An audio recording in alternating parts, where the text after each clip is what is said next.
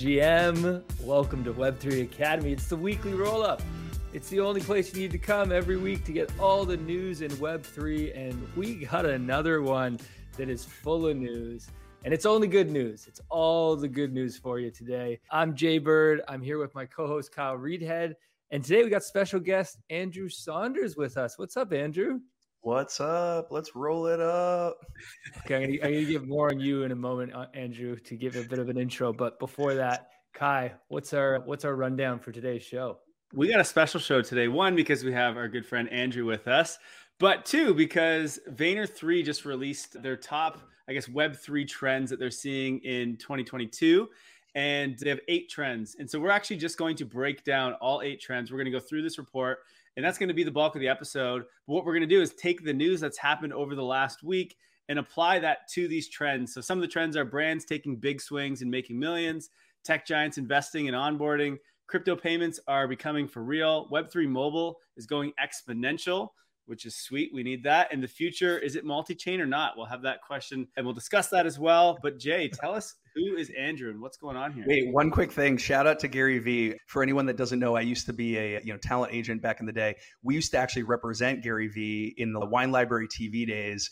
And I remember, you know, hanging out with him at, uh, at South by like way back when. Great dude. So very, very excited to see all the success that he's had over the years. Yeah, a, a fellow legend alongside yourself, Andrew. So super stoked to have Local you. legend. I'm putting you up next to Gary. I'm putting you up next to Gary, no doubt. For those of you who don't remember, Andrew was on the show back in October, early October, where we discussed his move from Amazon to Arbitrum. He's the CMO at Arbitrum, and we talked about why he made that move and what he was excited about at Web3 and what where Arbitrum was at and what their plans were moving forward. And so recommend you guys go back and take a listen to that show. But you know, Andrew brings just a wealth of knowledge. Former Tastemade, former NBC Universal, former worked with so many Amazon, other Amazon, yeah. Will, Will Ferrell, Scooter Braun. I know you've done so much work through your talent agency that you ran for nine years in the past. So just a, a legend to have on the show. Really excited to have you back.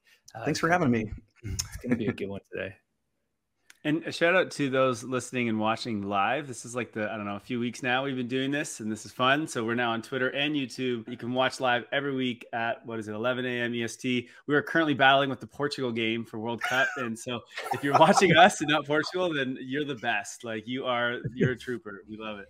And don't forget, friends, anything can happen when you're live. All right, before we jump into the show, let's just take a minute to share some gratitude. Kai, what are you grateful for today? Well, first of all, a happy Thanksgiving to all of the Americans listening and watching. It is the American Thanksgiving as we record this. Those listening on the podcast, you won't get this till the day after. But uh, so big shout out to all the Americans. I am grateful today for afternoon beers with buddies. That's what happened yesterday because of the Canada game in the World Cup. I went with my dad and a good buddy to a bar that we used to go to when we were younger, Joe Cool's. Jay, you know Joe Cools. Oh yeah. And the Canada game, Canada played hard. It was a great game, and that was just fun to, to shoot the shit and have a couple pitchers of beer. Love it. I love it. I love it. What's I'm your grateful. gratitude, Andrew? Oh yeah, you go. Uh, yeah, I mean, mine mine doesn't change a whole lot. I'm grateful for my family, especially my mother right now, who drove in from Palm Springs and is watching my two year old. So shout out to mom. Grateful for you know friends, both online and offline, and then last but not least, the Arbitrum community, of course. Big shout out to the Arbonauts. Arbonauts. Jay, how's your what's your gratitude for today? Yeah, I'm, I'm grateful for puzzles. It's, uh, oh, it's getting cold puzzle. here. We busted a puzzle out the other day. I know that might make me sound like the lamest person on earth, but you know, there's nothing like just the getting into a good puzzle. And, and, and mostly, you, start calling you Puzzbird. By the way, mm-hmm. we're launching a store soon, and I'm not going to lie, I've been considering creating an Arbitrum puzzle. So Ooh, thank, you for, thank, you for, confirming my assumptions. I, I got a friend that, it, that, owns a puzzle company. So oh, nice. Yeah. Picked this up at a conference like a year and something ago, and I always use it. You're I mean, listening to this. There's an Arbitrum swag comparison going on. All right. So before we get into the episode, a few things. One, if you're listening to the show, please subscribe. Please, please follow on Apple Podcasts, on Spotify, wherever the heck you're listening. That helps us grow. Easy thing for you to do, and it's a big makes a big impact for us. So we thank you for your support. And before we get into the episode, let's take a quick second to listen to our sponsors. The future of social media is here, and that future lives in Web3 on top of Lens Protocol. Web2 social platforms are broken and ripe for disruption. You see, the epicenter of social media is the creators, and yet they are the most neglected. Web2 platforms like Facebook, TikTok, and Instagram are all essentially robbing creators of their worth. Creators are a new type of entrepreneur, forming new types of businesses. Yet with Web2 platforms, creators don't own their content or their profiles, and that's their product and business. Instead, they are tied to the platforms they choose to create on. Well, just like how crypto is freeing us from banks, Web3 is freeing us from these centralized platforms. On Lens Protocol, creators own their content, own their profile, and even their social graph and followers in the form of NFTs. This allows you to move freely from one social application to another with your content, profile, and followers moving along with you. Lens Protocol enables self sovereignty for your social graph and interoperability across the internet. At Web3 Academy, we believe this is the future of social, and that's why we've partnered with Lens to ensure that the path of social media is heading in the right direction. Visit lens.xyz to learn more today. Good ad for Lens. I like I like those guys. I like Stani and Nader quite a bit. So shout out to those guys. Shout out to the sponsor. We don't have that happen very often. Yeah. That's nice. all right. Today's show is all about what to watch in Web3, eight trends for enterprises in 2023. And this was a report that was launched this week by Vayner3, Gary Vee's Web3 play and Web3 agency. And so we want to break this down, take you through this report today, give you the eight trends, but then also weave the news in throughout. Surprisingly, Web3 social graph was not one of these trends. So it's a good thing we got a lens from ad, uh, an ad from lens because that's important, but that's okay. Really, their lens was foggy. No, I'm just kidding.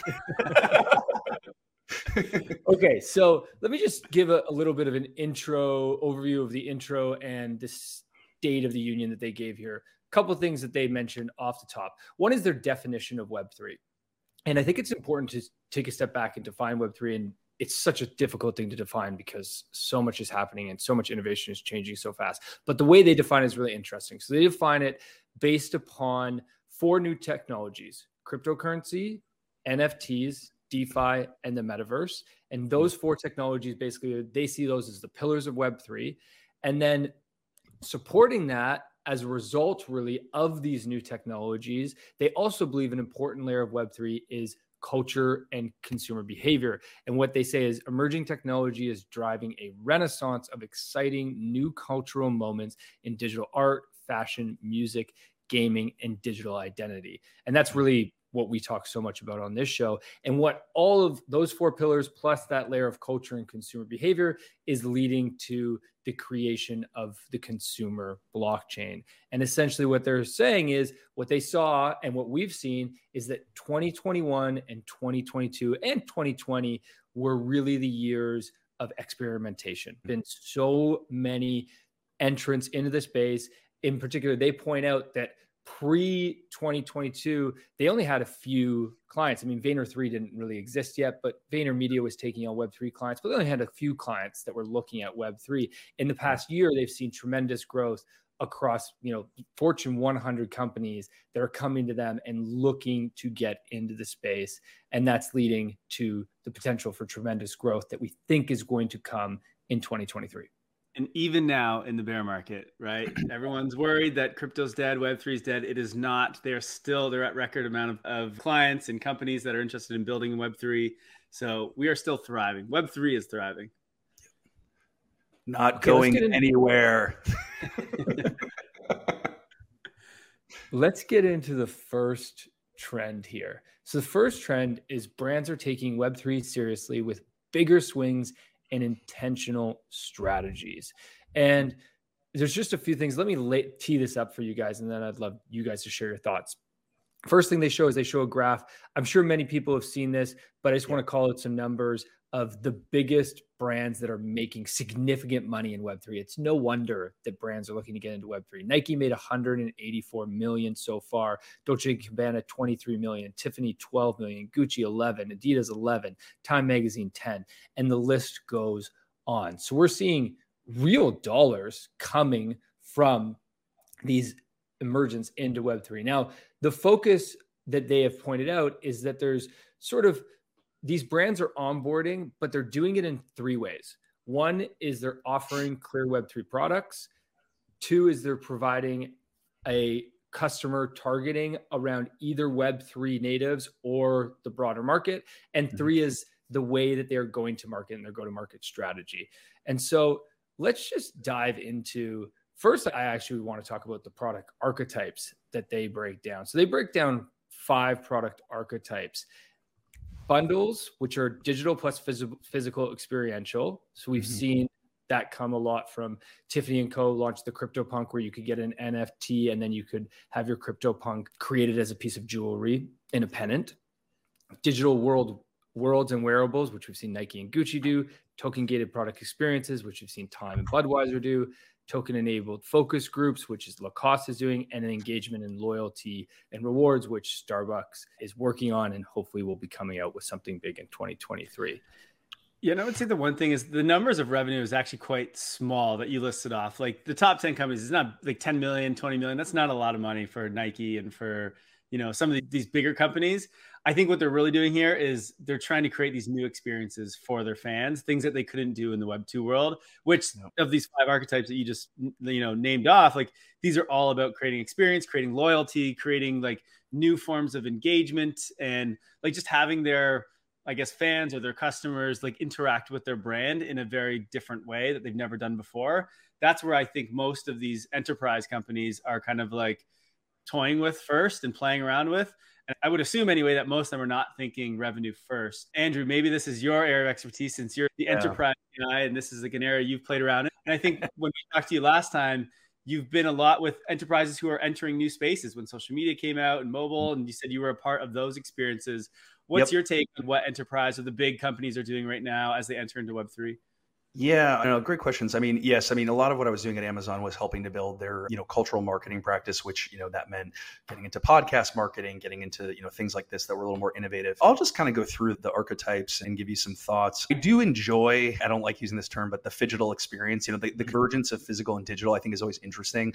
I think the key thing here is one, you know, and, and Tiffany's, I do think did it right. You, you've got to create in a way that's scarce and exclusive. And whatever that physical product is has to be that scarcity and exclusivity has to, in my opinion, be on par with the digital scarcity and exclusivity. I think the one thing that I worry a little bit about from a long term perspective is like the disconnection between the f- physical and digital, right? So, for example, let's say I buy the Tiffany's NFT that comes with the jewelry. You know, what happens if I then sell the jewelry? And I think, you know, that will obviously make certain ones significantly more valuable because they'll go up because they're still the best analogy I can make is, you know, folks that leave their toys in the box versus folks that take them out. But I think you're going to see a little bit of that happening over time time where you'll almost have, you know, again, three different tiers there where you'll have the ones that are still fully intact. You'll have, you know, whatever folks value more, maybe the digital asset because there could be future drops, and then maybe the physical asset. So it'll be interesting to see that happen over time.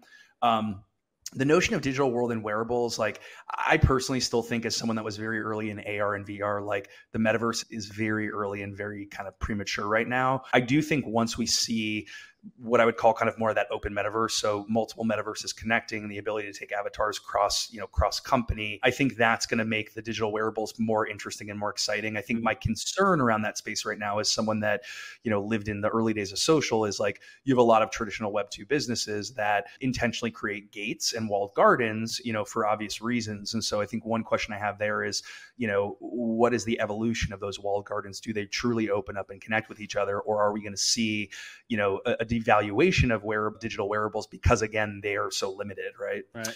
Token gated products and experiences. Me, uh, yeah, yeah, yeah. I, want, I, want, to use that to launch into one piece of news that yeah. is very relevant to what you just said, which sure. is Adidas. Adidas just came out with their virtual gear this week, and so and it was interesting to see the way in which they announced this. It's their first. So Adidas has had multiple NFT collections. They've got they've done well. They've made over ten million dollars, mm. but they have said from the beginning that their focus is on the Web three natives and creating virtual gear that can be taken across metaverses, right? Yep. And so yep. it's early and you know how this will play out. But let me just give you the rundown of what they've done here. So they cool. released their new NFT collection. They called it Virtual Gear. Interesting. Hmm. Nike got swoosh use virtual creations. Hmm. Adidas use virtual gear. So we're seeing some, I guess, Digital partnership maybe between them. Yeah, maybe they agreed on the word virtual. I don't know. well, Uh, I wonder because so- Nike just launched last week, and now all of a sudden Adidas launches now. I'm like, did they actually mean to launch this week, or are they like, oh shit, dot swoosh launch? We got to get our ass in gear. mover and launch this week." advantage. Yeah, that's what I think happened. But anyway, Yeah. No, Go on, and so the it's the NFT collection is eight styles and a total of 16 variations with various rarities, and it's Mhm. metaverse wear. This is not currently; it is only virtual wear. It's not currently uh, meant to be physical. However, they have left the door open, as of course Right. that potentially in the future. Although I looked at some of these, and I don't know. A, I don't really know if they'd be able to make them physical. And if they did, I don't know how I wouldn't wear it personally. It's bizarre fashion. It's very much like a metaverse hip virtual fashion. You can see like it one like, one sleeve, basically. No, yeah, in a game it would make sense, right? It's like it's like one of them's like a hoodie that's like bright pink and has like apes on it, and you know it's cool. It kind of looks like Assassin's Creed sort of vibe, like cool Huh. for a game. But people will Um, wear it. Did you guys see? I forget what award it was on the American Music Awards or whatever, and s- whoever it was, one of the big singers, I wasn't really paying attention, but had these like spikes on his suit. The whole thing. It was like he had spikes on his shoulders, his chest, like his back. The whole thing was spikes. I was like, what? How did you even put that on? It's insane. So I don't know. People wear crazy stuff. well, it's funny Shout, about shout that out to Kyle for keeping on-air music award shows in business. and they did what's funny about that guy is they did a, a twitter space with with gordon and uh, garga from two of the founders of Bored Ape uh, of yuga labs and in that twitter space they said that they've had a big music artist reach out to adidas and say that they will wear the collection in Mhm. physical version on a world Yeah, tour someone will do although it. maybe Yeah, it's a metaverse tour i'm not sure but interesting to see as you said so we're seeing that just this week an announcement of a new digital wearable coming Mhm. out Interesting. to me the thing here is trying to understand interoperability it's still so Yes. early so like Yes. how will that work and when will that start work and two is to like can i what can i what's the utility of this right now right Well, Like, and I think, and I think also too, like one thing that will, I mean, this is an opinion, obviously not, not a fact, but one thing that I think we'll see longer term is, you know, when you think about, you know, the resale industry, right? So, you know, eBay, excuse me, you know, they print money. You know, it's a great business model. You look at StockX, you look at, you know, a, a lot of these firms that have emerged, and I don't think it's crazy to think that you're going to see that happening for the convergence of physical and digital in the future, right? So, you know, if you take something like a StockX and you know, imagine it's owned by a Nike, I think you're going to see both physical Nike shoes on there and virtual Nike shoes on there. And then also, like we talked about for Tiffany's, things where both are combined. I think that's the future. I think the question becomes do we have an enormous ecosystem of fragmented marketplaces or do we mm-hmm. have centralized marketplaces that others are a part of and i think you know going back to my amazon days obviously you know it's you know third party sales and things like that but when you think about kind of the decentralization and open nature of web3 i do think it's possible that we could end up seeing you know a centralized marketplace that treats every single you know seller fairly which i think would be better because then you're going to have all these products in one centralized location and you know data to compare against versus having them all fragmented and disconnected you know yeah Okay, the other two news items I want to mention here before we move on to the next trend, two other brands making announcements. First is Hot Wheels. Hot Wheels. Everybody's do your kids, Andrew, do, do they play with Hot Wheels? Oh my god! Like all the holes in my walls and tables say yes. okay, so you're the per- I'm glad I'm so glad we have you on the show today because Kai and I don't have kids. So we were and we actually were did. So you know, when I was at CAA, we represented Mattel, so we were helping them, you know, take IP and turn it into you know motion pictures and things like that. So very familiar with uh, with Mattel and, and the Hot Wheels business. Okay, so that's exactly what Mattel has done here. Mattel has taken Hot Wheels and they've made an NFT collection where you can purchase a part of the collection and you will get a you know a Hot Wheel. Like they this again is not phygital yet. Right Mhm. now, it's just digital, but there's the potential that this could be phygital and you could redeem and get a physical version in the future. What do you think about what do you think about this? I think the interesting thing that they talked about Yeah. in the report was the way that brands are going to market. So and there's obviously been examples of brands going to market in very powerful ways that has Sure, achieved sure, sure. success. There's been flops. Recently, we saw Lord of the Rings go to market with an NFT, and they didn't even sell it out, and the NFT was like thirty dollars. Curious, curious to to hear what you guys think about this. Mattel making this move into Web three.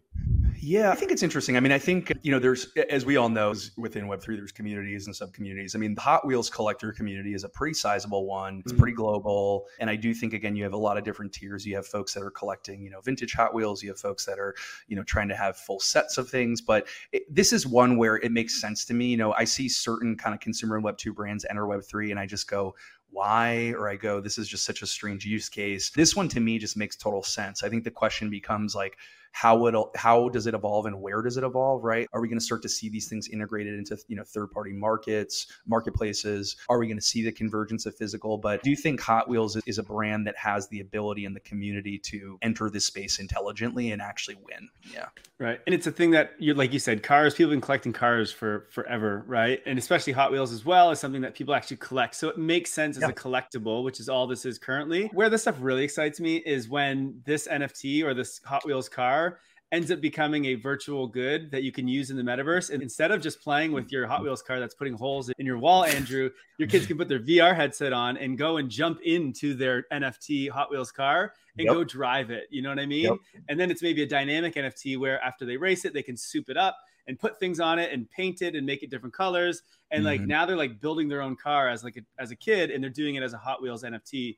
That's yep. the stuff that really excites me now. I think, as you said, we're far away from that being a thing but that's where I think this is going, and we got to start somewhere. Yep. And it seems like they're going to start with some collectibles, and then I yeah. bet they start to make more virtual. I don't know what they'll call it, virtual gear, mm-hmm. virtual whatever. Yeah, but that's what excites me for Hot Wheels in the future.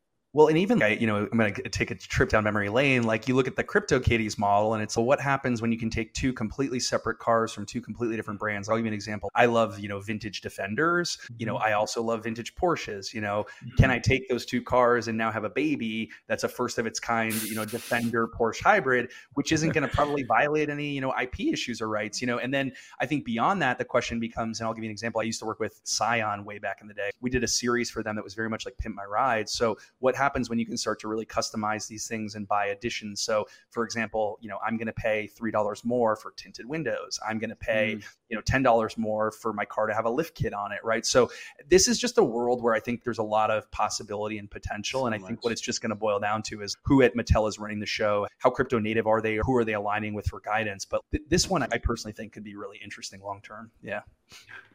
One more go to market strategy we're seeing is partnership a lot of existing brands are saying, okay, well, one of the great ways to go to market is to find a Web3 brand and a community that's very successful. And here's one that just happened this week Kellogg's, Tony the Tiger is going to be on a cereal box next to a pudgy penguin. So Pudgy Penguins has done a partnership with Kellogg's. And, Shout out to Churro at Pub- Pudgy Penguins. And they're going to be on a cereal box. And so there, there's another. We've seen Adidas do this. We've seen a bunch of brands do this. So another great go-to-market strategy is find a, a strong community in Web three do a mm-hmm. partnership and use each other's brand and yeah. cross pollinate. I like it. I mean, I know a lot of folks had mixed opinions on it. I think my take on it is you're looking at two completely independent IP that share a lot of similarities and characteristics, right? So when you think about the notion of audience development, what's the likelihood that like someone that loves the animated character Tony the Tiger also potentially loves the animated character of a pudgy penguin? Pretty high. So I looked at this and I know they did something with with Sappy Seals, I think also, but I look at this and I go, just makes sense to me as a marketer. And then I think the question be- becomes, where do you go beyond this? You know, in in either IP's direction, right? Mm. Yeah. Okay. Right, next up. Next? Let's go to the second trend here. Second trend is tech giants, investments, and pilots are bringing significant new audience into Web 2.5. So let me just give you a rundown here and then we'll get you guys input. But basically, we're seeing massive investment. So Meta has invested 10, 10 billion already into their metaverse technology. Microsoft and Google estimated that Microsoft has done about 500 million, that Google has done about 1.5 billion. So we're seeing huge investments and it's starting to pay off. You know, we look at they've got a great chart here where they talk about what's happened in the past basically all in 2022 is mm-hmm. Shopify has introduced NFT gating for their stores. Salesforce announced their NFT cloud platform where you can mint and sell NFTs within Salesforce. Google mm-hmm. started running validators. Twitter early in 2022 did verified NFTs. Reddit onboarded a whole bunch of people with their digital wallet and new avatar collection. And then just what last week, two weeks ago, Meta announced digital collectible sales trading on Polygon through their core app, which is going to reach like 160 million people on Instagram that can now buy and sell NFTs internally. So there, there's this massive investment, and it's leading to mass adoption, but it's still so early. So I think 2023 could see really big numbers in adoption. Yeah, I mean, a couple things I'd call out. One, you know, what's exciting for me is Reddit. We actually we actually competed with a number of platforms, and they chose us to actually help bring community points into the blockchain ecosystem. And so that's actually built on uh, on Arbitrum Nova, which has been really exciting. And then Google, and specifically the Google Cloud team, we've worked with quite a bit, and they're a formal partner of Arbitrum. So I think just you know that alone, I'm seeing it firsthand, and it's super exciting. I mean, the teams that we're working with have been really wonderful. The other thing I noticed on here that's really interesting for me is like when I look at specifically a Shopify or Salesforce, you know, I look at these as a bit of let's call it syndicated technologies, right? So what I love about the Shopify piece is all of a sudden you're integrating something into a centralized technology platform that now has the ability to then, you know, get syndicated across you know, let's call it millions of sites globally. That is like super, super interesting to me because it means that instead of having one swing at getting it right, you know, Shopify in a sense now has millions of opportunities to get mm-hmm. it right, which I think is, mm-hmm. is, super interesting. Yeah. My my big takeaway from all this is the thing that excites me, I think, is so most of the brands that we just talked about that have integrated Web3 into their platforms like Reddit and Twitter and Instagram, et cetera, they've all just kind of dipped their toes in over the last two years and have been experimenting, yeah. right? And innovating. And almost all of them have seen some form of success. And so what's really cool about this is they're past the experimentation stage and it's like what i feel like is next year 2023 is where they start to unleash or sort of unravel this stuff fully across their application. So like instagram has allowed a few creators to post to make posts that are actually nfts right? And some people to see them and some people to connect their wallets in instagram.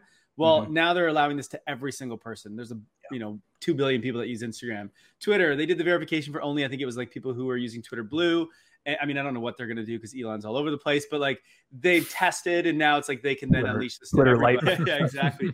so it's like a lot of them have now gone through their experimentation phase and now they can start to unleash this to everyone and that's when this just becomes so so massive because we're still so niche yeah. right what is it 20 30 million wallets in total or something in web 3 the moment that Instagram and Reddit unlock this to their 500 million to 2 billion users, like yep. it just goes through the roof. And I've already mm-hmm. heard of some some rumors that Reddit is looking to launch, I think, a new avatar PFP. I think it was the Polygon founder that tweeted this out. Was it yesterday or two days ago? And I guess in their test wallet, so the wallet they used last time they did it, they they had minted an NFT and you could see it, and uh, and then they went and did the real one like a week or two later well, they just minted a new one on their test NFT and it looks like something completely different. They think it's like avatar PFPs. And huh. so there's potential that that's coming as well, which is pretty exciting part of what I think so interesting about this in general is, I mean, we know this, but like bear markets are for building. So what I, what makes me really excited to see this chart is, you know, you couldn't probably ask for a better builder set here from like traditional business. Right. And so what this means to me is these companies were smart enough to get ahead of the curve, you know, spend the bear market building, doing research, creating alignments, things like that. And then the second we start to hit another bull market, like they're they're poised for success. Whereas you'll start to see a lot of other brands probably trying to play catch up. You know. Right. You know yeah. who hasn't been on these lists that I'm curious about is Amazon. You look at the names. There's all the biggest companies. Where the heck is Amazon, Andrew? I mean, I know a lot of alpha there, but I unfortunately can't, can't talk about it. Yeah. All right. Yeah. what one more big news that we saw this week come out was WooCommerce partnered with DPay. So WooCommerce is one of the largest, if not the largest. I think they have 30% of online transactions go through WooCommerce. Massive amounts. I don't think many people, most consumers would not even know who WooCommerce is. It's really just yeah. in the background, but it is supporting the e-commerce layer of the internet. And WooCommerce is partnered with DPay so that they can start to accept crypto mm. through mm. their payment processing. And if you use WooCommerce currently and Kyle and I have a bunch of clients that use WooCommerce. Boom! Mm-hmm. All of a sudden, now we can turn this on and we can start to accept crypto with those companies. So that was yeah, this. That's what we saw. This brings us into our third trend, which is crypto payments acceptance is more than just a marketing stunt. It's becoming a big thing, and I mean, to integrate into WooCommerce is massive. Now, is it the perfect experience? Not yet, but we've already seen Apple Pay is starting to integrate into crypto and use payments for that with USDC, and then and then now WooCommerce, which I mean forget how many sites are using WordPress and WooCommerce, but it's an insane amount. Like it's millions and millions. And now what happens is you can either just pay with credit card or you can just connect your wallet and you can pay with, I think it's basically any crypto. Um, mm-hmm. And so it creates this kind of seamless experience. And to me, that's just, it's super exciting. We'll dive more into that, I guess, here in the third trend. Yeah, yeah I think this trend really points out so the trend here is crypto payment acceptance is more than just a marketing stunt. Yep. And I think a lot of people were looking at every time somebody was like, we now accept Bitcoin. They're like, okay, marketing stuff," you know, and it worked. You got a whole bunch of PR buzz as a yep. result of that. But let's just look at the numbers. So globally, there's over 15, estimated over 15,000 merchants now accepting cryptocurrency. So it's still small, but it's growing. I mean, the big number that stood out to me here is that in Q1 of 2022, 2.5 billion crypto was used on Visa's linked crypto cards. Hmm. So mm. 2.5 billion in transactions in Q1 of 2022. That's over five times year over year growth from the previous year. Maybe there was a dip this year, and obviously there's some external factors that are greatly affecting us right now. But I think that there is, there is great value to these businesses in accepting crypto because really it allows them to reach more of a global audience it allows mm-hmm. increased engagement rewards. It's much simpler for transaction. Yep. It's increased data privacy for the buyer. It's lower transaction fees for the seller. There's so many benefits to this. So we're just going to see this continue to grow. Yeah, no, I definitely agree. I mean, I think it's I think it's an important part of just mainstream adoption and mass adoption in general. And uh, speaking of credit cards, one thing that's actually really exciting in this space is we actually just had MoonPay launch on Arbitrum, which is really exciting. So everyone at Arbitrum's over the moon. But you can now buy you can now buy your uh, your ETH, your Magic, your USDC on Arbitrum directly via credit card. So you know, I can tell you like last night all I saw on my entire feed was just people like cheering about the MoonPay integration, and uh, that's interesting because like I know that most of those people are you know crypto natives, so you know clearly that level of excitement is uh, well warranted. I think this is the type of thing that's really going to impact mass adoption. Is just mm-hmm. easier, more simple on ramps because we all know how hard it is to set up you know wallets and you know connect things and transfer things. So I think I think this is definitely a, a really important thing to kind of keep an eye on. Well, and we think, I mean, payments has taken a while to become a thing because for the longest time, the last, you know, however many years in crypto, we've only really had Ethereum for smart contract blockchains, right? That was like a legitimate one that companies would actually build on, but you can't use Ethereum for payments, right? Even Bitcoin, you could barely use. Now, Lightning Network's getting built out, kind of layer two on Bitcoin. So it's becoming a little bit more popular and more usable. And now with layer twos, this is now allowing the Ethereum ecosystem to be able to be used for payments because it's basically yep. cheap. I mean, it's basically free to use a layer two. Like the transaction costs are so negligible that the mm-hmm. company could just cover it, right? Instead of getting the customer to pay the gas fees. And so layer twos are really kind of unlocking and stablecoins, that combination is unlocking this ability to pay with crypto where it just becomes so much easier and makes so much more sense. And then I think something like MoonPay, where it's kind of like a it's basically like a web 2 experience right like it's so easy the way that they've made moonpay just makes it so seamless yeah. for someone who's i mean because to go and get a metamask wallet to get your coinbase account to move it across then bridge over to arbitrum which everyone should do but it's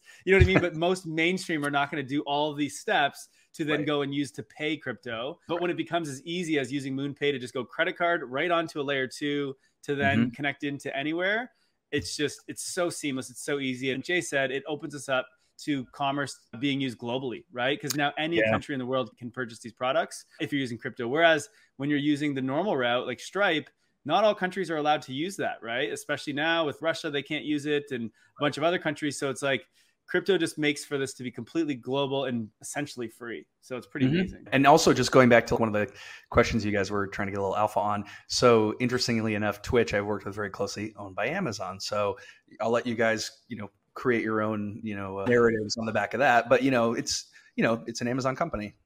Mm-hmm. and whenever. That's it. Okay. Anyway, and next, what would you do if I just got up and just walked away right now? yeah. Smack the mic. Yeah. But if we look at the look at these logos though that are on this page of who is yeah. now accepting crypto, and Twitch is one yep. of them, which I think is why you're you bring that. But you have AT and T, Microsoft, the Dallas Mavericks, Tesla, yep. BMW, Coca Cola, Subway, PacSun. It's just all the biggest, oh, right? Depot. And I can tell you too. I'll tell you, I've worked with probably over my career a good 80, 90 percent of these brands, and they all make sense to me. So another good example there, Whole Foods, owned by Amazon, right? Right. right so right. I think, and I'm not going to I'm not going to draw generalizations on Amazon, but I think it's something important to kind of look at because is you know, you do have brands like let's take a Coca Cola for example. You have a brand like Coca Cola that has spent hundreds of years building their brand equity. The last thing they want to do is ever put that brand at risk. Right. So what will they probably do? In my opinion, they'll probably pick a smaller brand to start with, right, and test and learn there, just like we do growth marketing. Uh, right. And then once they see that, they might elevate it up from you know Sprite to Coke or from you know you know this water brand to Sprite. So I think you're going to see like the experimentation happening with kind of the smaller brands and other things I notice on here. You know, PacSun makes total sense sense to me knowing the age of their average customer. This is a customer that's probably aware and interested in the world of crypto. You know, obviously we've talked about the notion of kind of phygital. So a tag heuer for me makes total sense there. You know, I saw the recent news from Rolex. It's like the notion of collecting physical watches to, you know, digital entities is also just a really great thing from preventing fakes, right? Like right. I now know for definitive fact this is a real watch or this is a real sneaker because it is specifically connected to this digital NFT. I mean, you can have as many folks as you want at uh, you know eBay kind of evaluating sneakers. I guarantee you, at some point, something you know maybe gets missed. I don't want to I don't want to draw generalizations, but you know I think just that notion is really interesting. And then obviously you look at the entertainment stuff and you look at the notion of fan tokens, you know, and loyalty clubs for fans. That makes total sense to me. And then obviously you've got Elon, so Tesla's on there. But I think, you know, it's just there's a lot of there's a lot of things here that make total sense. Or even a Nissan, you look at kind of where the headquarters is based, you look at APAC adoption of crypto, you know, but this list to me makes makes total sense. Yeah. Right, let's, let's, move on to our fourth, our fourth yes, uh, trend tokening token ticketing is introducing new experiential models and you just mentioned this when you yeah. talked about events in the entertainment space this mm-hmm. is exactly what this is laying out here is that there is there's incredible opportunities for large brands to use tokens to enhance an event. They break out three examples of that here before an event, during event, and after an event, which I think is a mm-hmm. great way to frame how you can think about using this. It depends upon when you want to engage your customer. They use yep. the example of Coachella before an event. Coachella launched 10 lifetime access NFTs generated 1.5 million dollars in sales from that. Unfortunately, those are currently stuff stuck on FTX, but the use case is still valid regardless of the launch partner that they unfortunately decided to use. But it allows so much in terms of the functional collectibles that act as tickets but also as art and then what mm-hmm. does that do for membership and subscription? You, you could see this becoming a members club. Maybe Coachella allows these people to access artists throughout the year. Maybe they allow further opportunities for them. So there's so much you can do with this. Kai, you want to give this example of what Universal did during an event? Yeah, sure. And the other thing with using tickets that just makes complete sense is now secondary sales is just so much easier, right? Such a shit yeah. show in the Web two world trying to if you try to buy a ticket to an event on the Facebook Marketplace, you have no idea if it's real or not. Using NFTs just completely solves that problem. So it's so obvious that's where this is going to go. That one's easy. During the event is this is cool that they broke it up and said, okay, there's tickets, but there's more you can do with NFTs, right? And so there's during the event, which is Universal Studios has basically a whole playground where they are right and what they're doing is trying to create more engagement with the people that are already in there in universal studios and so what they did is kind of like a scavenger mm-hmm. hunt where you got to go around the area and you got to find I think it's QR codes or whatever, which are actually NFTs, and you got to collect all these NFTs. And so those who can collect all of them, however many there is, they can win something or earn something. And so it's a new little way of creating mm-hmm. engagement for people who are already in your area or your event. Yeah. And so I think that's really cool. I think we'll see a lot of those. And then finally, we have after the event, which again, this is just where you can reward people for coming to your events, right? Especially if you use an NFT as the ticket and then they do things during the event, you now know not only who bought a ticket, you know who actually showed up and was like engaging and now yep. you can do other things with them later on whether that's some sort of remarketing re-engagement for your next event allows you to just do so much and know so much about your audience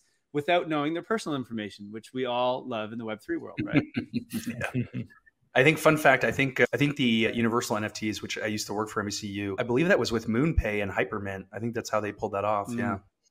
Yeah, MoonPay is everywhere. It's everywhere. because it, I think it auto creates like wallets for people and stuff. It's really cool what they're doing. Well, and also the head of MoonPay Studios and I, we both worked at CA together, so they have like incredible relationships with celebrities in the Hollywood community, and obviously that stuff's great for driving like mass awareness and excitement. I think like my take on this stuff in general is I do think it's very exciting and interesting. I think the key thing is you just have to think of it from a long-term P&L perspective, right? Like from an event standpoint, where I think people run into to hiccups is, you know, I'm going to have this NFT and then I'm going to look at it like a Soho house. And then the next thing you know, you're going to get to go to a series of events.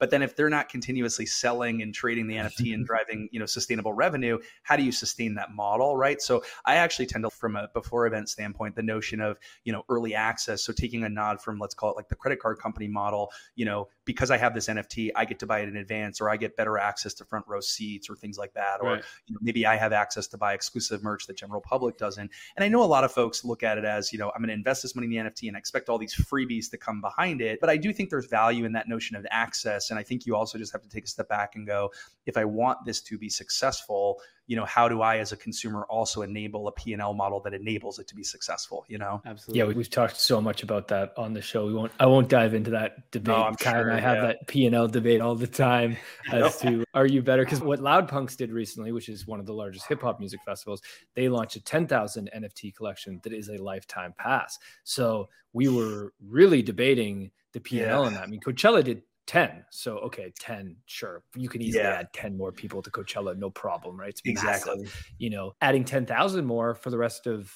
your existence as a business and without the potential to continue to make revenue from them, because let's right. assume royalties go to zero, you right. know, it's, it is more of a dangerous. Well, that's why I like the Gary Vee Gary Vee was like, I think with theirs, you got access to three years of events, right? So it was yeah. time bound. Smart, that's smart. That's a much yeah. better way to do it.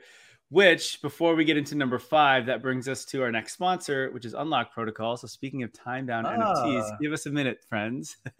Unlock Protocol is the NFT membership protocol for Web3. Content subscriptions, community access, event tickets are all forms of memberships, one of the most common business models for creators and entrepreneurs today.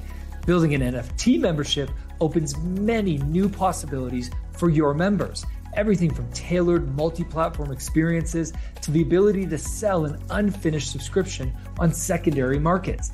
These are things just not possible in Web 2. However, in order for this business model to work, creators need NFTs which are time bound or have built in recurring payments. Unlock Protocol does this for your NFTs.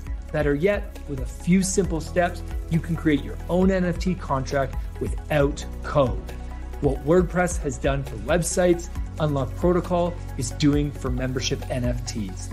If you're an NFT creator, you can't rely on royalties as they are likely going to zero. You need recurring revenue. You need Unlock. At Web3 Academy, we believe NFT memberships are the future of business and community. And that's why we decided to build on Unlock. Learn more at unlock protocol.com. I'm here to hype all your sponsors. I also love Unlock Protocol, who's also on Arbitrum. Everyone's on Arbitrum. We actually just use them to mint some NFTs at DevCon for uh, for hackathon. So like those guys mm. quite a bit. Yeah. Unlock's doing some great things in the our, space. Our sponsors are going to want you on the show every time, Andrew. Count me in, sponsors. All right, number five big one. Comes from marketing. Yeah, yeah, yeah. Okay, number five.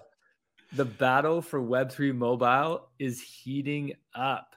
This is Andrew's getting excited over here. I'm He's so excited for mobile. Yeah. Fist pumps. This is so exciting. I mean, this is so exciting because what what happened in Web 2? We saw that the primary catalyst for the growth of Web 2 was when it went mobile in the late, you know, 2010s, right? That was such a big moment for I remember my first iPhone and all of a sudden I was getting apps and all of a sudden that was my whole experience was the mobile experience. And so what we've seen is on the Web3 mobile side, since in January 2019, we had about just under 40 mobile Web3 mobile apps. And fast forward to March of 2022, and we have almost 200 mobile apps. So over 500% growth, still young. But what's really interesting is that I think a lot of people assume that a lot of the mobile apps in Web3 are going to be, they're going to be payment focused. They're going to be finance focused but we're seeing that over 50% are not focused on that.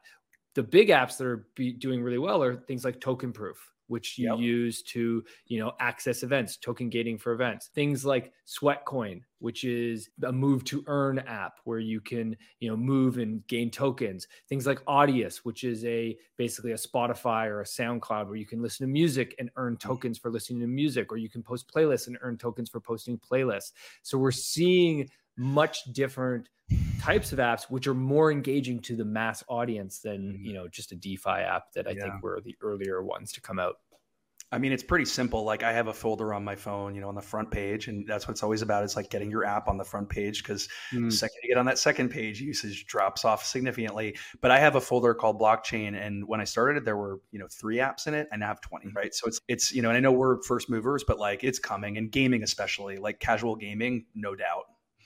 Yeah. Well, you can see in this chart, like the when you look at the chart, it's kind of a steady incline, and then all of a sudden in 2022, it just takes off, and you have that like hockey stick curve, you call it, where it's just basically going exponential at this point. And so, which makes sense, right? 2020 and 2021 was when all the money came in. It's when all the builders came into the space, and apps take a while to build, right? Good apps anyway.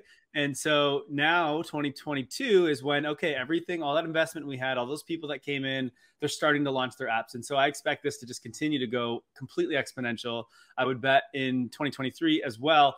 The only reason it might not is so this is tracking those that have Web3 in the title, the subtitle, or the description of their app. And Mm. I assume that apps are going to start to not use the term Web3 anymore. And they're Sure. just going to use digital collectibles and virtual gear and things like that. And so, like, this thing isn't counting Instagram because I'm sure Instagram doesn't have Web3, even though that is now Mhm. a Web3 app, right? So, we'll see how they go in terms of, we'll have to maybe find a new way to measure this. But I think this just continues to skyrocket in terms of apps that use Web3 technology, except for Yep. the fact that Apple is kind of being a bit of a, you know, blocker here, but we'll see where that goes. okay next up number six. The sixth trend is the metaverse is not quite here yet. It's not quite here yet even though it's a term that is so used. And this is in, in the interesting few charts that they show here. They show a chart of us searches for the metaverse which peaked in Q3, like November of 2021, which is actually right around when Meta made the announcement, or Facebook made the announcement that they were switching to Meta. So it really pushed that term mainstream. And then we've seen a drop off in searches. Now, Mhm. what they compare that to, though, is metaverse mentions in earnings calls. So these are calls that public companies have once a quarter. And the mentions in earning calls has gone exponential from it being basically zero in Yeah. 2020 to almost 600 mentions in early 2022. So what we're seeing, and there was one just recently, was Roblox. So Mhm. Roblox Mhm. in their recent earnings call, which was just I think two weeks ago, they mentioned that they are looking at NFTs. And now they were very, you know, when you talk about on earnings calls, these are always like a bit cryptic and they're not giving exact details. But basically, what they said was that they were looking at launching limited items that resemble NFTs. So they're Hmm. probably going to be NFTs. They're just, again, they won't use NFTs. And I mean, Roblox, you're talking about 260 million monthly active users, one of the Mhm. biggest platforms in the world for gaming. So there's a lot coming on this on the metaverse. Andrew, side. are they- just are they minting on Arbitrum? here. Are they minting on Arbitrum? no, I mean, I will say, I mean, I will say just in general, like, I, I agree with all this. And I think at the end of the day, just like you said before, you know, it takes time to make great apps. I think it takes time to make great games. I've worked with, Mm. you know, most of the big publishers, or even like when I was at CA, Will Wright was a client who created The Sims. And, you know, I just remember, you know, understanding kind of how long it took to build and, you know, build such a giant following and ecosystem. But, you know, even for us at Arbitrum, like gaming right now is just exploding. I mean, we've got the Beacon settlement launch tomorrow, Friday. We've got AI Arena, which is like Smash Brothers 3.0, you know, Metagates, which is like an MMO RPG, you know, Knights of Ether, Damn Pirate Society. I mean, there's so much coming. And again, like it is early, right? You looked at the early Mhm. games of staking. Now you're going to look at games that probably look like, you know, Nintendo back in the day. And then soon we're going to get, we're going to get Xbox and then we're going to get, you know, it's just going to keep going. It's just, it takes time, you know, but I think like evolutions in, in gaming, evolutions in metaverse will probably start to also converge. And I think that's part of maybe what is, is just making this so slow is everything's still fragmented and it takes time, you know? Well, and it's interesting that gaming didn't make these top eight. You'll see we have two more after this, and gaming's not there. Oh, but uh, but Andrew, it sounds like Arbitrum is just seeing a, like a whirlwind of so many new games coming onto Arbitrum. Is that Arbitrum Nova, or is that which one? Yeah, yeah, it's Nova. It's yeah, it's definitely Nova. I mean, I think you know if we look at like Arbitrum One, I mean, it's the home of DeFi. Like it's every major DeFi player is there. We look right. at Nova, and, and, part of why we built it as the new home of social and gaming. So social, obviously, right. Reddit's already on there. You know, I do think things like Lens, I'd love to see eventually multi chain on there, and then for gaming it just makes sense, right? Because it's like the transaction speeds are so fast, the fees are so you know minimal, and then obviously with the new Nitro stack, like that's the you know the speed went up about 10x. So I think now folks are going like this is the place to build a game of the future, especially. And uh, you know I can't leak anything, but I definitely have been talking to a lot of founders, many of which are coming from the traditional gaming space also, and like the fact that they just intuitively know this is the place to build is very exciting right. for me. So, so is it yeah. is it existing games that are now wanting to build on blockchain and use Web three stuff? or is it like they want to just go no. build a completely new game? it's new stuff and, and i assume this would happen but what i'm seeing is like folks that come from big traditional publishers you know partnering with folks that come from web3 whether they're web3 right. gaming folks or web3 developers and this is where you're going to start to i think see some of this come in like i wouldn't be surprised you know we're going to see nintendo-esque type stuff like early nintendo-esque type stuff i assume we're going to see things that look and feel like board game you know mechanics mm-hmm. and engine but again you just have to think through like the evolution of traditional gaming and we'll probably follow a very similar path it's just we'll get from point a to point b a lot faster, you know? Right, right. Makes sense. Yeah. Yeah. Well, S- Smolverse, which is one of Treasure DAO's big games and also built on Arbitrum, is very also Scottie Pippen is rocking a Smolverse these days. yeah, I mean, and it done great with their brand and great community but also feels very much like Nintendo. Like when you say Nintendo, yes. I look at Smolverse and I'm like, that is that's Super Mario Brothers right there. Yeah, I remember like the, one of the first meetings I had at Arbitrum was with the founders of Treasure, who are like some of the nicest and smartest people I've met in Web three. And I literally said to them on the call, like, you guys are like the future Nintendo, and they're like, we like to think of ourselves that way. So I think you're pretty spot on. Yeah. yeah. And even on their site, I don't. One of the things I find so interesting is they list it as cartridges, which I think is as a mm-hmm. marketer, I love it because I think it's just a fun thing to play with. But cool. it's also like way to lean into that notion, you know? So totally, kids totally. these days are like, what the heck's a cartridge? I know. next to the old eight track player. Yeah. yeah. give me 30 seconds to give you guys a couple more quick news items here on yeah. the metaverse before we move on to the next one. Cool. I'm going to try to cram these in. Sandbox is doing another land sale. Let's not have the land sale debate. Should metaverses sell land or not? That's a whole debate we're not going to unbox right now. But what's interesting about this is the partners they've brought on. So Sandbox has done a great job of bringing on partners. They got Snoop Dogg, Paris Hilton, Tony Hawk, Playboy, whole bunch of large brands that are yeah. participating in this land sale and building in the Sandbox metaverse. And look, this is, you know, you compare this Roblox, it's still very small. You're only talking about 200,000 monthly active users, sure. but they are definitely at the leading edge. And so that's interesting to see. Thanksgiving in the US, as we've mentioned a few times, is today and the first ever virtual parade is happening. So Macy's does their Thanksgiving parade, which is a massive event. I've never been. I don't know, Andrew, if you've been, but I've been. And actually, I have. I have no joke. I filmed with the actual Santa from the parade, which is he is a celebrity. and what I will say is, like Macy's, just having worked with them on the parade, you know, when I was at NBC Universal, like they're very particular in terms of the parade. This is not something they screw around with. So when I saw this announcement go out, I was like, this is interesting because mm. th- there's no way they would have done this jeopardize the integrity of a, a very valuable franchise for them. Yeah. That's a good point. Mm-hmm. And what was cool about this is they are partnering with so you can so this means anybody in the world can access the Macy's parades. The big thing about the metaverse cool. is the access for anybody in the world. You know, I've never been to it, but now I can go experience it online in this virtual experience. They didn't use the word metaverse again, mm-hmm. using the word virtual. Here we go again. But they partnered with VeeFriends, Cool Cats, few of the large NFT brands.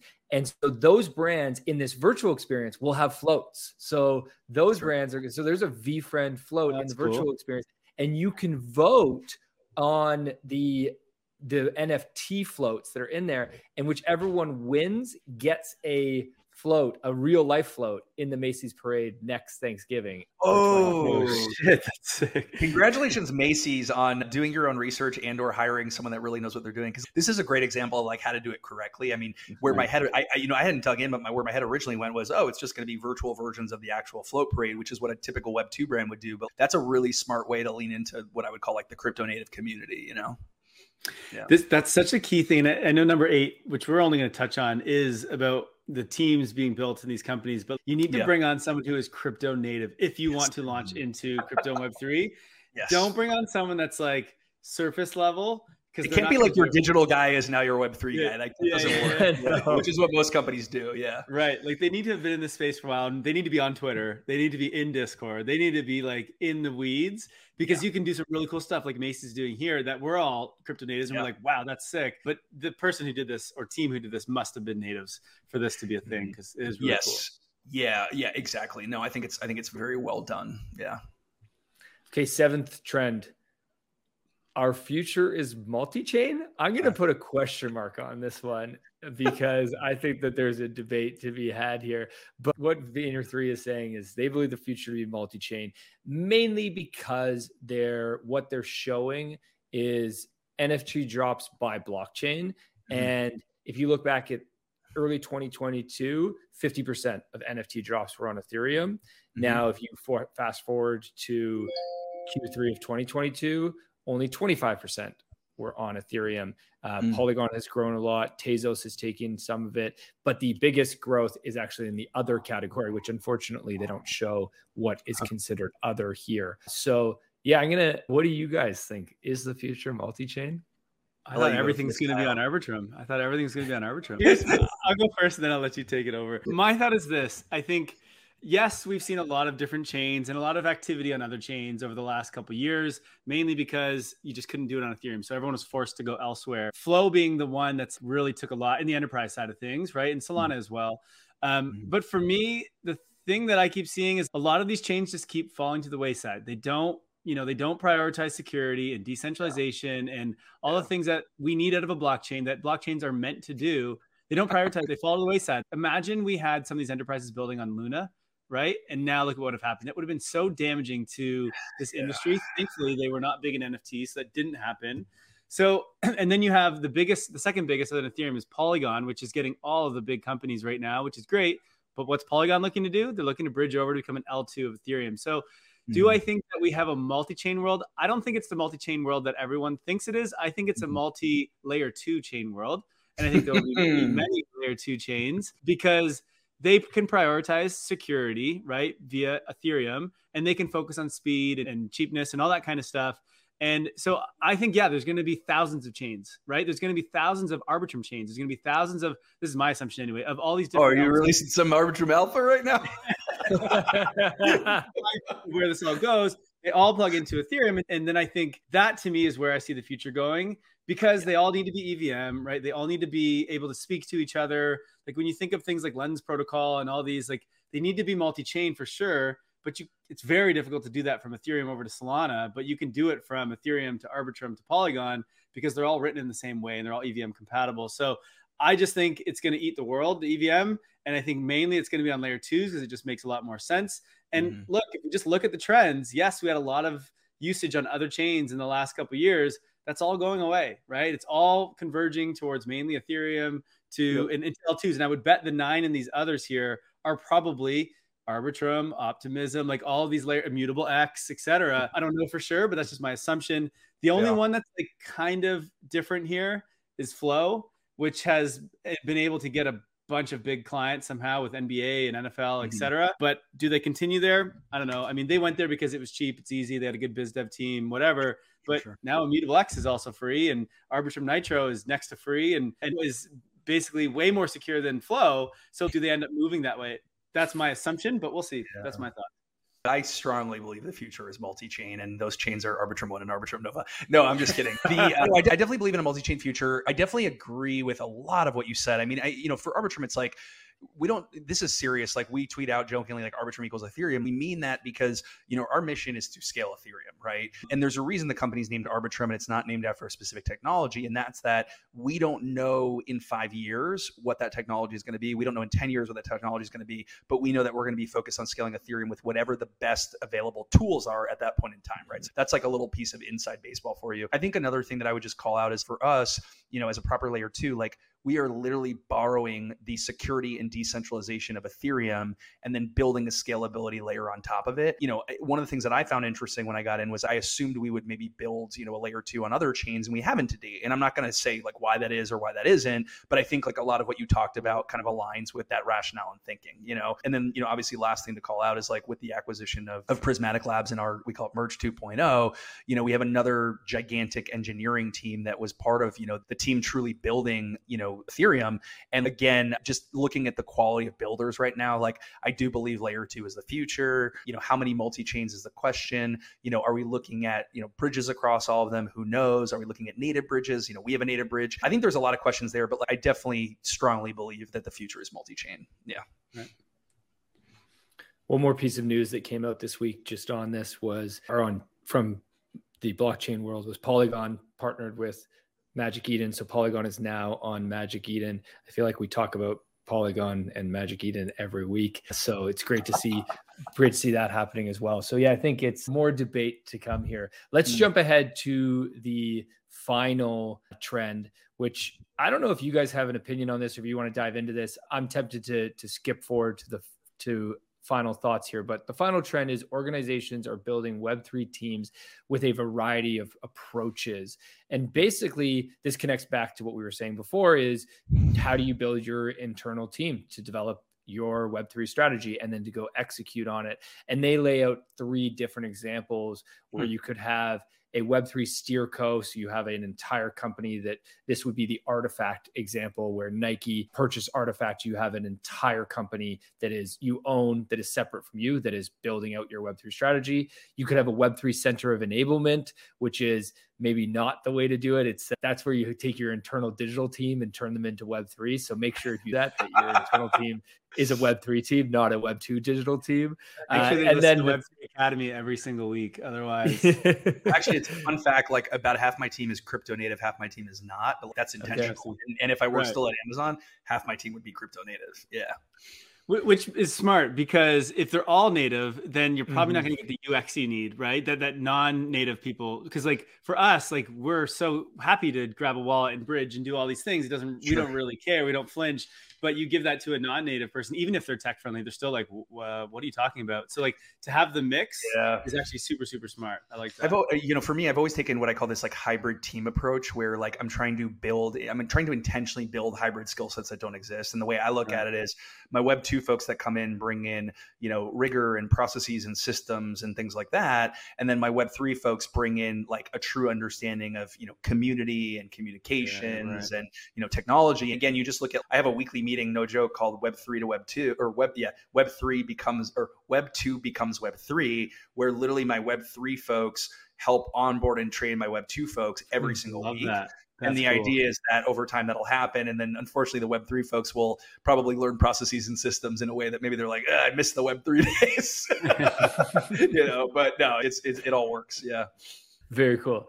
Okay. So that's the eight trends for this report. I just want yeah. to give a chance to give some closing thoughts because there's a few closing thoughts that they have, and then I think each one of us might have some closing closing thoughts. So on their end, a couple things they talk about. One, don't be greedy. I just yes, love don't that. Don't be greedy. Don't just drop an NFT for the sake of dropping an NFT. You know, look for opportunities to mm-hmm. engage in a meaningful way. Use the technology to create utility for your clients. Build an ecosystem that matters. As you said, Andrew, start with scarcity. If you're yes. afraid, you don't need to drop a 10,000 collection, drop a 1,000 collection, drop a 100 collection. So yep. start that don't be- that line is so key. Consumers no longer buy NFTs for NFT's sake. In 2021, yep. it just if you put NFT on it, people would buy it. But it doesn't happen anymore. And people need to wrap their head around that that the prices you were selling NFTs for back in the day and the amount of money that NFT projects were making, that's no longer a thing. That is gone, right? That is that was part of a speculative mania it's different now. Now you need to build real products with these NFTs. Yes. And I would also extend the greediness beyond just money. Don't be greedy with consumer attention. What I really don't mm. want to see in Web3 is I don't want to see this walled garden mentality continue to emerge where one company's, I'm going to own the metaverse and no one else is going to be a part of it. I think that's part of the issue with Web2 right now. So, you know, let's let's not just share in the money, let's also share in the attention. The other trend, uh, the other statement here that they have is lock in strong technology partners. So yes. call Andrew and get on Arbitrum yeah, Google, I think, uh, candidly, the Google Cloud team's done a really nice yeah, job of this. Like we we've been working with them quite a bit, and I've seen them also, you know, launch with other partners. But clearly, they're doing like a significant amount of research and locking in strong partners, which I think, again, right now, this is what you should be doing: is building the infrastructure. You know. Any other final thoughts from you guys on on today's episode, today's report, and then we'll give Andrew, we'll give you a chance to give us any more updates out of the Arbitrum ecosystem. Oh, sure. Yeah, I'll go real quick. I mean, nothing major. I mean, I thought in general, you know, shout out to Vayner3. I thought this report was really good. What I liked about it is it really took what is, you know, a very complicated and complex industry, which I think is why a lot of companies, especially in this world, make poor decisions. So I think shout out to them for leading the charge and just creating very digestible, understandable information that I think again is like very accurate. And I think at least, you know, even if you don't have crypto natives in house, a report like this can help non-natives at least better understand these things or maybe ask better questions. So for the most part, I agree with all these things. I mean, the biggest thing that I thought was missing was gaming, and I guess mm-hmm. I guess social. You could kind of wrap the two together to some extent. Yeah, Those would have maybe been the two things that I would have leaned into more. But I would also just argue like when it comes to the social stuff, it's still very early. You know, it's like there are a couple different you know technologies, a la Lens, emerging, but it is still early. So I wouldn't be surprised if that comes in a later report. The gaming stuff, I think, you know, it, we are starting to see it really take off right now. I would argue again, it is still early, and they may be approaching this from a standpoint of, you know, if these folks are thinking of gaming from more of a traditional lens, you know, do we wait a beat until gaming in Web three looks a little more like that? So I wouldn't hold I wouldn't hold the lack of those two categories against them in any way. I think my big take from this is one, this report was extremely well done. I think it's yeah. the first of its kind to create a bit of frameworks and like really nice, like almost infographics or like yes. strategies around going to market and what these NFTs actually mean and how to think about using this stuff for enterprises specifically. Because it's funny, we, we just don't really have that yet. And it took the last couple years to sort of build those. And so they've sort of said, hey, here's what we've learned over the last couple years. Here's those foundations. So what this tells me is, you know, when I look at all of these big brands we've been talking about, they've been able to bring in millions of people into Web3 yep. without this yep. sort of framework, right? Mm-hmm. In test phase. Well, now we're at a spot where all new enterprises can just look at this and have the not a full playbook yet. We're not there, but at least have a good foundation, which no one had before. And so that means if we're already bringing in millions without a foundation, now we have a foundation. Like, how fast does this scale moving forward? Right. Yeah. That's what's kind of exciting for me. And I think just my last piece here is, and I just wrote this on Monday. It comes out as a deep dive, which is, mm-hmm. you know, crypto is dead, but Web3 is thriving, is what it was called, which is, you know, there's all this grim, there's all this, you know, fear right now going on in the space. And the money side of blockchain and crypto looks really bad. And I get that. And at Thanksgiving, I feel bad for everyone who has to go to their families and try to explain what happened to their investment that they got them in last Thanksgiving. But when you look at the Web3, the tech side of this, if you forget the money side and you look at the tech, what this is doing, I mean, the biggest companies in the world are all playing around in this. They're bringing in millions of their customers, of their audiences. Like you said, with Macy's, what a huge play that is and so it's just, I don't think that Web3's ever been thriving more than it is right now. Like it's, people are so scared, but holy shit, the adoption is just going mm-hmm. crazy across so many levels. So it's actually a very exciting time in the space if you're not paying attention to the price and instead yes. looking at the technology and its adoption. I couldn't agree more with everything you said. And I think like one thing that you said that I just want to lean into is I agree with you. I think right now we have major power players bringing in large amounts of, you know, new folks into web. We're going to use the word web three now because you said crypto's dead. I think a key thing to, to think about, and I'm going to go back to kind of my Amazon days is the notion of LTV, right? Lifetime value, long-term value, whatever you want to call it. I think one of the things that's going to be really important, whether it's, you know, know a Meta or a Google or a Twitter or whoever it is, is bring that mass in right? And then really think about that LTV journey, right? So it's not if you're Macy's, you're not bringing people in, they're experiencing the parade, and then there's nothing happening until that float airs next year. You know, how are mm-hmm. you now using those folks to expose them to new areas of Web3, of crypto, you know, maybe again, cross chain that bridge to something else but i think it's i think it's on all of us not just to drive you know these mass adoptions and massive on ramps we you know we call it the mainstream consumer but i think it's really important that we continue to support them throughout that entire journey so that at the end of that journey they are where they should be and where we all want to be you know Absolutely. Yeah. Jay, you have any final thoughts on the report? What were your thoughts on it? Yeah, I think that it's really, I really just am so pumped about, as you said, the way that we are now building actual utility. Like I get so excited about the token ticketing is so exciting to me and it's so Very early exciting. in that. You know, I think that I just I think about myself attending events and you know, I've been to so many, I'm a big music guy. I've been to so many music concerts. I would love if in the future I could be at a, you know, I'm at Coachella, for example, mm-hmm. and I can go to and uh, go to a special stage or go to a special lounge for mm-hmm. people who have attended certain artists you know concerts in the past. So yeah. oh yeah. you're also a fan of rufus du sol so am i? Okay great. Now we can connect. And token gating just really allows that. And so the community aspect of the token gating side and the token ticketing side is so exciting to me not just in the event but then after the event as well. You know i'm a big burning man guy. I've been to burning man several times. Being able to connect really? out, outside. Yeah, do I look like it? My wife was there too, by the way. Being able to connect outside of Burning Man with fellow burners because of tokens which can bring us together and oh you were at that one so was i you know when you talk about soulbound or imagine you got a, a commemorative camp badge for every year you were at that yeah. camp and then that just becomes a memento that you're never going to sell you know yeah so i get really excited for that and then mobile too i mean please everybody that's building mobile thank you so much the more we get mobile on the web3 side it's going to really ramp things up. So it's exciting times. That's the thing. That's the thing. You know, it, as you said, Kyle, mm-hmm. it's so hard. You go to, I mean, you and I are Canadian, so we're not going to Thanksgiving dinner, but I actually have a dinner with my. You mean American Thanksgiving so. dinner? Is that, that's yeah. yeah. Like it's, you know, I don't have to, I don't, I'm not having that conversation with my family about what's going Thankfully. on, but when you are, everybody, the, the media is so negative right now, but it's so positive in this space. Yeah. It's wild. Totally. This is why you listen to Web3 Academy and not, I don't know, whatever exactly. news you guys listen to. Don't you don't listen to the channels.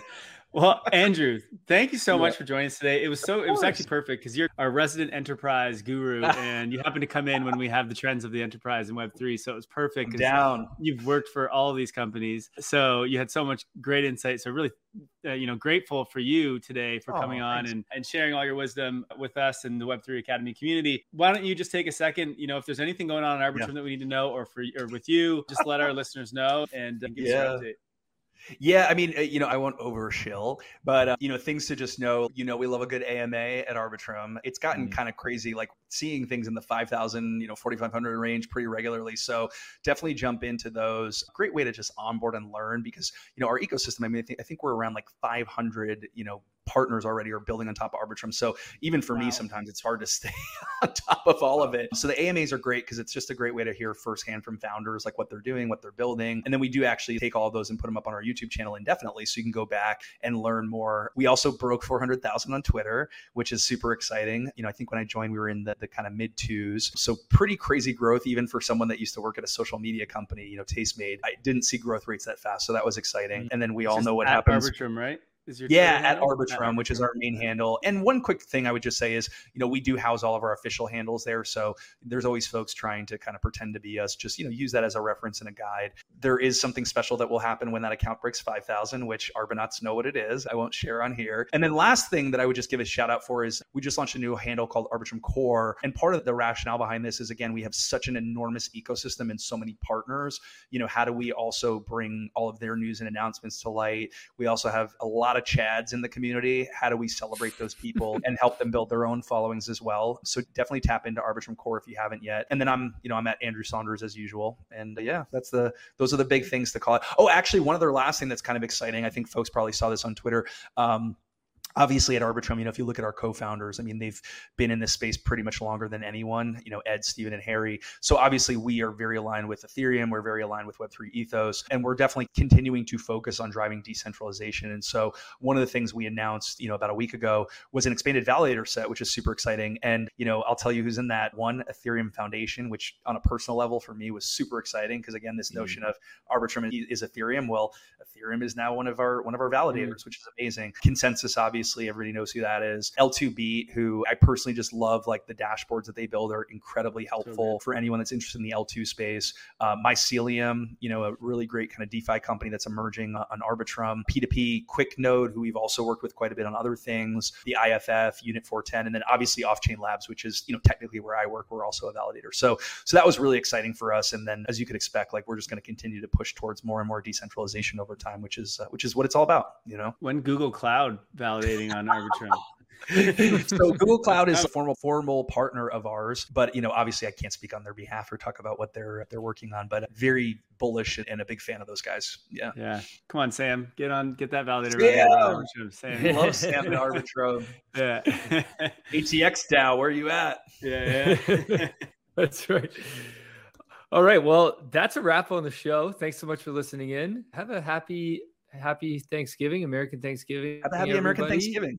Yeah. Enjoy your turkey. Everybody outside of the US, enjoy the World Cup. Yeah. Yes. Wish, wish best of luck to your team. I hope, Go Canada. Uh, I hope you do well. Go Canada. Love that you like acknowledge that U.S. Americans are like not followers of soccer. Yeah, like everyone other than America enjoy soccer. Yeah.